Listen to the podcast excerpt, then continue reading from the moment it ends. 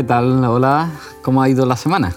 Bien. Muy bien, excelente. Ana, Sí. ¿tu semana bien? Bien, bien. Tour. Muy bien, muy bien. Mucho trabajo, pero genial. Qué bueno. Pues esta semana estamos estudiando cómo hallar descanso en los lazos familiares. Interesante. ¿Sabéis? Hay un estudio eh, de la Universidad de Harvard que empezó en el año 1938 y se está llevando a cabo eh, sobre las relaciones familiares. Pues en ese estudio dice que vivir en familia hace a los seres humanos más felices que las personas que, que están descontextualizadas, que viven a lo mejor eh, una persona sola en, una, en un hogar.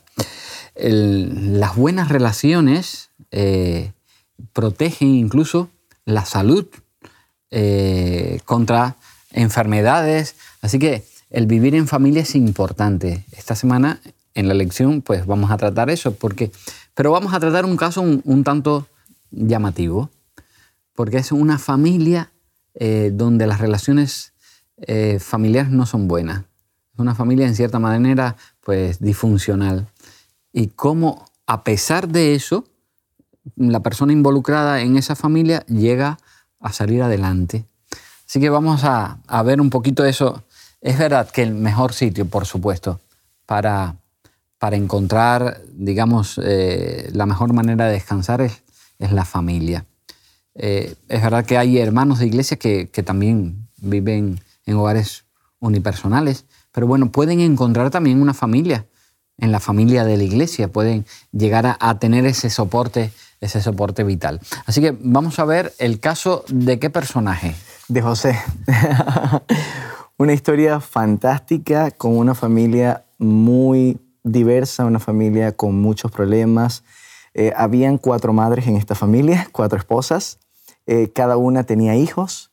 Eh, uno de ellos era privilegiado, que es José, de quien estábamos hablando. Y era privilegiado porque la madre también ya era privilegiada. O sea, ya hay ahí una, una Sí. separación. Es, es curioso, como decía Miguel, cuatro madres que aportan hijos a ese mismo hogar, a esa misma eh, entidad familiar. Y es verdad que Jacob había amado a la madre de José por encima de las demás. Eh, era eh, el amor de su vida. Él lo encontró, fue, fue algo extraordinario, un flechazo que tuvo ahí. Y al faltar Raquel, eh, en cierta medida ese amor lo volcó, lo volcó sobre su hijo, sobre José. Así que privilegió a José de tal manera que, que sus hermanos se daban cuenta. Eran hombres también ya capaces de, de- de- de comprender la realidad, pero, oye, mi hermano, en, en cierta medida todos somos hijos de él. Claro. ¿Cómo es posible que a este chico además se, se le haga eh, eh, hasta agasajos que no tienen con nosotros, eh, regalarle una túnica especial de colores? eh. Oh, difícil, difícil. Pero era, una familia muy complicada porque también la lección nos muestra que Rubén desafió la autoridad de su padre. Se acostó con, con Bila. eh, también Judá, eh, más adelante, se, se acuesta con su nuera, que era viuda. O sea, que vemos que era una familia que tenía muchos problemas y José está en medio de esta situación. Aparte, como la guinda del pastel, José empieza a tener sueños, sueños de grandezas, sueños de, de- de prestigios para él, donde, donde todos los otros miembros de la familia tenían que rendirle homenaje a él. Entonces esto genera una cantidad de celos de parte de sus hermanos incontrolable. Y es que a veces también hay que entender las situaciones, ¿vale? Porque a veces en, en algunos hogares el, el hijo mimado marca unas pautas de tendencia que son complicadas. Claro. Porque él sabe que... Que es el querido del que- padre. Sí, que lo están privilegiando. Entonces, si, si es la madre quien privilegia o es el padre, pues ya sabe con quién ir para, para obtener lo que quiere. Y, y a veces se, se entra en, en una dinámica que no es sana, claro, una dinámica insana, digamos, eh, en la que eh, participan los padres, no los hermanos. Los hermanos eh, se sienten que están siendo agraviados y es el caso. El caso de la familia José, donde los hermanos no, no, pienso que llega un momento en que no soportan a su hermano. No lo soportan, literalmente, porque después hacen cosas que donde se ve que... Hacer, hacer lo que ellos hacen de hacer un plan, de hacer mal a José, pero Rubén se opone a que ellos maten o viendan. O sea, hay como que un plan maléfico por detrás y al final, bueno, José se marcha para Egipto vendido como un esclavo. Y, algo que me impresionó en esta lección es el hecho de que José fue vendido y revendido. O sea, el hecho de que no fue solamente vendido una vez, él fue revendido después en Egipto. ¿Cuánto de niño, niño el, querido del padre, el, el, amorcito del padre el niño mimado. El niño mimado para el inferior, el escalón más inferior de la sociedad. Es que ya ni es de su casa, es de la sociedad. Y eso impresiona porque después al ver toda la historia de José, cómo él ha podido aprovechar esos momentos. Pero tiene que haber sido muy duro el llegar allí a buscar a sus hermanos y, de pronto esperar, por lo menos, oye, hace muchos días que no nos vemos, pues eh, Claro, porque tú quieres, quieres a tus hermanos y cuando pasa algún tiempo sin verlos y que de pronto te cojan y se empiecen a burlar de ti, te quiten la túnica, te echen en, una cisterna. por mucho que gritó aquel chico que, llamó la atención de sus hermanos, que quiso, no sé cuántas cosas le, le pediría, nada, tú ahí, y después traman eso. De todas maneras, yo pienso que no, no fue tan eh, un plan muy elaborado. Creo que fue natural, pero tan malo. Los sentimientos que tenía claro. Eh, empezaron a volcarlo y a salir de pronto y a, dejarse utilizar por el enemigo de tal manera que eh, en vez de parar y de decir no, no podemos seguir en esta situación, esta dinámica que llevamos no es buena, vamos a pararlo aquí. No, no aún siguieron más. Siguieron ahí cuando llegan los, los madianitas, eh, pasa la caravana, oye, resuelto el problema. Porque hasta aquí estamos un poco...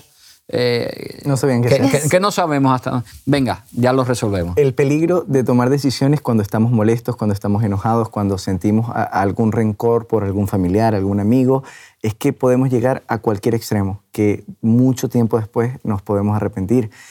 Esta historia de José también nos muestra algo interesante, que la vida puede cambiar en un segundo. Un segundo atrás eres el hijo mimado y 30 segundos después eres, eres un esclavo. Pero eso también puede pasar en, nuestra vida. Podemos estar totalmente bien y mañana puede venir un cáncer, puede venir una enfermedad, puede venir un accidente, puede cambiarnos radicalmente la vida. El asunto es cómo nosotros enfrentamos esta situación. José él, la vida le cambió en un abrir y cerrar de ojos, sin embargo, él tenía algo particular. Él había escuchado las historias brillantes de su padre, había escuchado de esos encuentros fantásticos con Dios.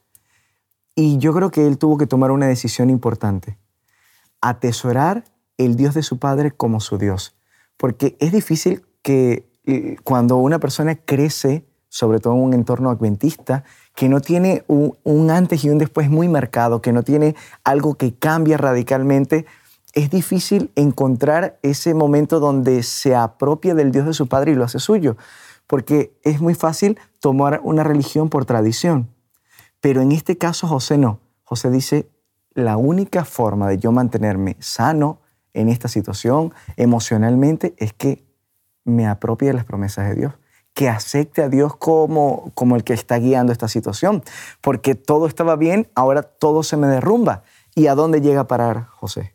No, y la lección me gusta, hay una expresión que utiliza, eh, porque en medio de esa situación que le tiene que haber desbordado a José, eh, que le tiene que haber roto todos sus esquemas, el niño mimado, y ahora, ¡pum!, en una caravana y me llevan como esclavo. Y a Egipto. Dice la lección, José comienza a hallar descanso en sus relaciones al tomar la decisión personal de seguir a Dios. Correcto. O sea, cuando él puso a Dios en primer lugar, dijo, bueno, eh, me está pasando esto, a pesar de esto, Dios, el Dios de mi padre, de mi abuelo, de mi bisabuelo, va a ser mi Dios. Ahí fue la conversión de José, porque ya llegamos al acuerdo que él sí era mimado.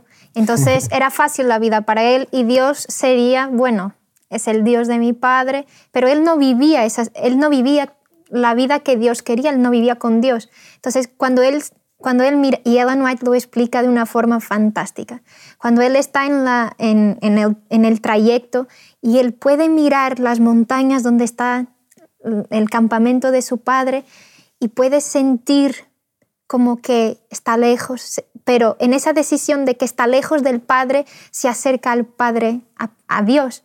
Y ese sentimiento de acercarse y tomar la decisión de que de aquí adelante yo voy a seguir a Dios de mi Padre, ahí fue el punto del nuevo rumbo, rumbo que José dio a la vida. Y eso es muy importante para nosotros hoy, cuando es que nosotros hacemos este punto y principalmente si nacemos en la iglesia. ¿Cuándo es que a partir de ahora dejamos de, escuchar las historias solamente por escuchar y queremos vivir también esas historias y queremos conocer a Dios?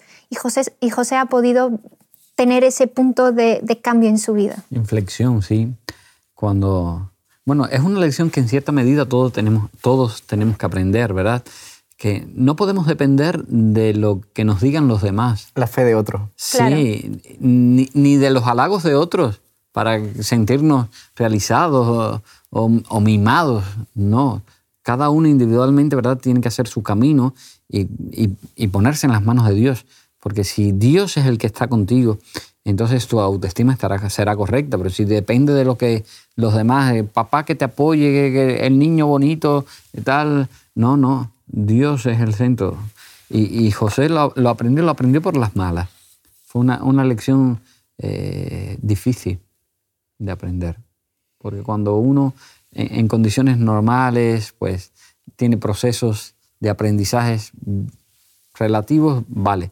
Pero cuando es por las malas, así como es el caso de él, desarraigado del hogar paterno y además del hogar donde él era el, eh, digamos, el centro de atención, eso, eso que acabas de decir es interesante porque cuando nuestra estima depende de los demás y estamos en una situación como la que estaba José, ¿cuánto valía José para ellos? No sé cuánto, por cuánto lo habrán comprado, no, lo recuerdo si la Biblia lo menciona, pero tal vez 40 denarios, 100 denarios, 200 denarios, eso, eso es lo que tú vales, prácticamente lo, lo que él podía haber pensado pero cuando él acepta al Dios de su padre como su Dios, él entiende que él tiene un valor totalmente diferente. Y esto me hace pensar muchísimo porque ¿cuánto vales tú? ¿Cuánto, cuánto valgo yo para Dios? ¿Valemos por nuestras circunstancias, por nuestro entorno o valemos por lo que Dios ha hecho en nosotros porque colocó su imagen, su semejanza, porque somos criatura de Dios?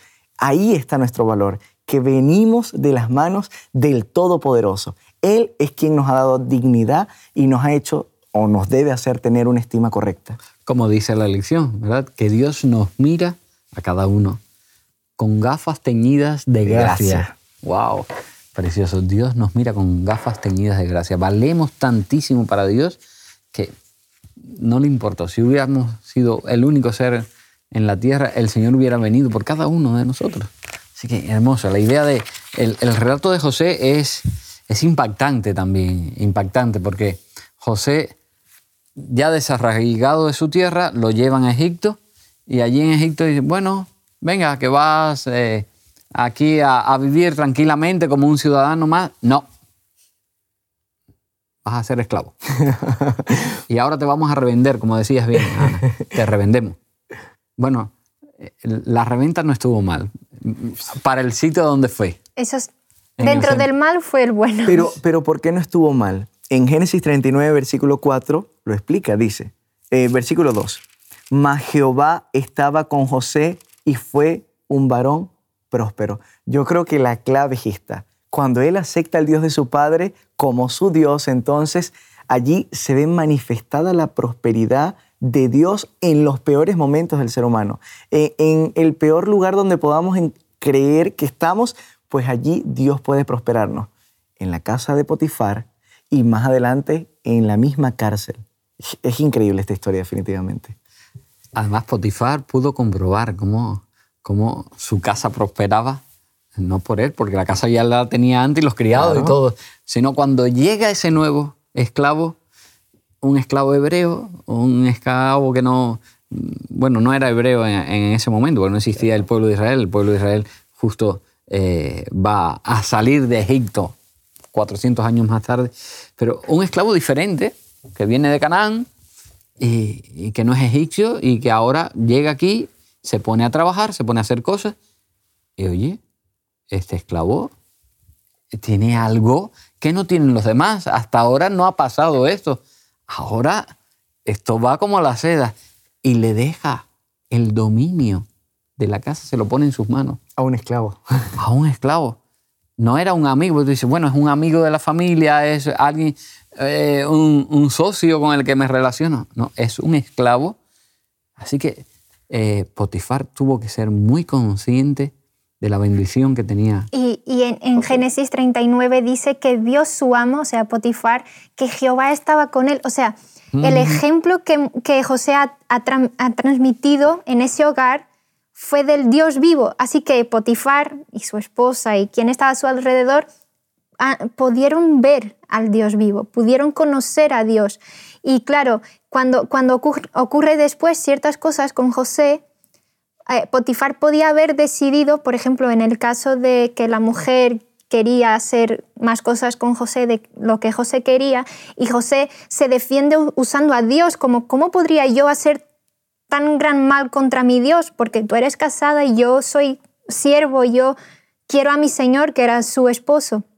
Y el hecho de que José se defiende con Dios, se defiende basándose en Dios, seguro, y tenía seguridad en Dios, y, sabiendo que Potifar podía haber visto eso, la seguridad que él tenía en Dios, eso fue una de las cosas que podemos decir que, que quedó en Potifar, porque él podía haber matado a José. O sea, después de toda la situación de su mujer decir que, ay, José ha intentado tener cosas conmigo, ha tentado, no sé, algo, y él podía haber dicho, ah, sí, vale, yo trato su, de, de su, de su piel, sea, pero no lo hizo. Te elimino totalmente. Eh, La lección muestra que, eh, que Potifar no confió en su esposa, porque él sabía el carácter de José, sabía quién era José.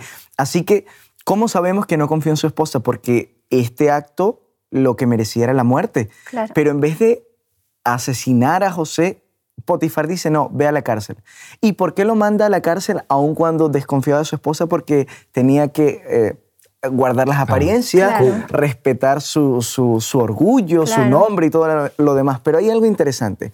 Trayendo esta lección a nuestros días, ¿cómo el cristiano debe ser bendición donde se encuentra? O sea, José nos muestra que nosotros en cualquier lugar donde estemos, en nuestra casa, en nuestro trabajo, en la universidad, con los amigos, en el matrimonio, debemos ser una bendición para los demás. ¿Por qué? Porque Jehová está con nosotros. Es una lección brillante. Lo que me imagino, ¿no? Cuando uno se pone en la piel de José. Oye, yo aquí, mira, el Señor, eh, le dije al Señor que iba a seguirle, que iba a ser el Dios, mi Dios y tal, y, y el Señor, bueno, me atrajo a esta casa, estoy prosperando. Y ahora el Señor me ha dado un zapatazo. Pa. Porque si todo iba muy bien, ¿por qué tiene que venir ahora esta señora, encapricharse conmigo y querer que yo esté con ella, tener, que tenga relaciones con ella? Y ahora voy a peor. Si antes era esclavo, ahora soy Muerto. un presidiario, Claro. un prisionero aquí en, en Egipto. Imaginaros, si ya era difícil en tiempos del Nuevo Testamento, ¿verdad? Eh, a Pablo le tienen que, eh, que auxiliar y llevarle y tal. Imaginaros en Egipto, muchos años antes.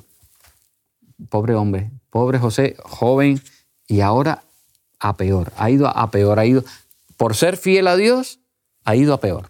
Pero, Pero- hay dos actitudes que se podrían tomar en este caso. Número uno, bueno, Dios me abandonó, yo le abandono. Número dos, no sé qué está pasando, pero a pesar de esto, yo sigo confiando en Dios. Y eso fue lo que pasó con José. O sea, José estaba de mal a peor siempre y cuando llegó a la cárcel, él podía ver la primera porque es la más humana, es la más que decimos, vale, Dios no me, no me ayudó, Dios no hizo nada, pero no, es que Dios estaba siempre con José y hasta en la cárcel Dios estuvo con José, porque el periodo de la cárcel de, de José podemos ver cómo Dios lo utilizó para ayudar, para trabajar, para, para estar allá ayudando siempre eh, y trabajando en, su obra. El problema es que, pienso, ¿no? Que el pobre José allí en, en la cárcel, ¿cómo, cómo se sentiría? Honestamente, pensando, yo, wow, es, es para hundirse. Pero José, en cierta manera, descansaba. El, texto que estudiábamos la semana anterior en la escuela sabática. Confió, llevó el yugo del Señor. Él le depositó toda su carga y cogió el yugo del Señor porque si no, no habría manera humana de tener paz en medio de esa situación, allí en la cárcel egipcia. Conozco una amiga que estuvo atravesando por un, un, periodo de quimioterapia, estuvo cáncer y todo lo demás, y cada vez que la veía, a mí me venía a la mente la historia de José, porque ella tuvo siempre una actitud tan triunfadora y los médicos le preguntaban, pero, pero tú no estás triste, no te sientes mal, no quieres dormir. Y ella salía de las quimioterapias y estaba feliz, sonriente. O sea, le predicaba a las personas en el lugar donde estaban haciendo la quimioterapia. Ella le predicaba a los doctores, le predicaba a las enfermeras. Y es increíble porque hay muchos José hoy en día por allí que en los peores momentos de su vida dan testimonio del poder de Dios y de la confianza que se puede tener, del descanso que se puede hallar en medio de la tormenta. Sin duda, sin duda. Y allí en la cárcel, bueno, ocurre un, un, también un encuentro eh, que tiene que haber sido un poco eh, raro, ¿verdad? Que de pronto lleguen dos eh, oficiales responsables de, de, palacio, el copero y el panadero, y ahora están allí y, y empiezan a soñar. Y un sueño pues muy parecido, muy parejo. Tres canastas de panes, eh, tres racimos de uva, y, y, se encuentran, no sé cuántas conversaciones tendrían allí en la cárcel de esta gente, el, el, el, poco tiempo que estuvieron allí. Y le cuentan a José los sueños y José, José hace así, pum, y interpreta. Bueno, fue el poder de Dios en, en él manifestado, pero le, le dice lo que les va a pasar. No, no, sé hasta dónde, inicialmente, hasta dónde ellos pueden haber creído. Porque que venga alguien y te diga, sí, sí, eso es, tú has soñado eso, eso es tan, tan, tan, tan. Nosotros, ¿verdad? Que soñamos todos los días y a veces, ay, qué sueño este más raro que he tenido y no sé qué. Y no tiene ninguna interpretación, simplemente que, que ha soñado. Pero esta gente, pues entendieron que el, el sueño se hizo realidad, lo que José le dijo se hizo realidad, uno para bien, otro para mal. Eh, el problema es que el que el sueño se le hizo realidad y fue para bien, olvidó José. Se olvidó de José. Y no sé, otra vez otro palo más. Oye, acuérdate cuando, cuando ya no estés aquí, acuérdate. sí, sí, sí, claro que sí. Que, claro, por supuesto que me voy a acordar. José en la cárcel. Y bueno, es una historia que que solamente uno puede entenderla con la secuencia que vamos a continuar. La semana que viene vamos a continuar con, digamos, la segunda parte de la lección cuando ya José deja, deja la cárcel y entonces tiene otra experiencia. Así que pienso que, que el Señor es maravilloso y que el Señor obra a través de sus hijos y sobre todo lo que hay que, como dice la lección, dejarse en las manos del Señor, confiar Amén. en el Señor y el Señor va a obrar grandemente, como en el caso de José. Amén. La próxima semana lo veremos. Pues sí. Os invitamos a tener una experiencia más allá del sábado, convirtiendo tu unidad de acción en una iglesia hogar, en donde la Biblia, la oración intercesora, la fraternidad y la testificación sean vuestro estilo de vida. Así experimentaremos un poder renovador en la iglesia y en el cumplimiento de la misión. Suscríbete a nuestro canal de Hop Media para no perderte ninguna escuela sabática viva. Que Dios os bendiga.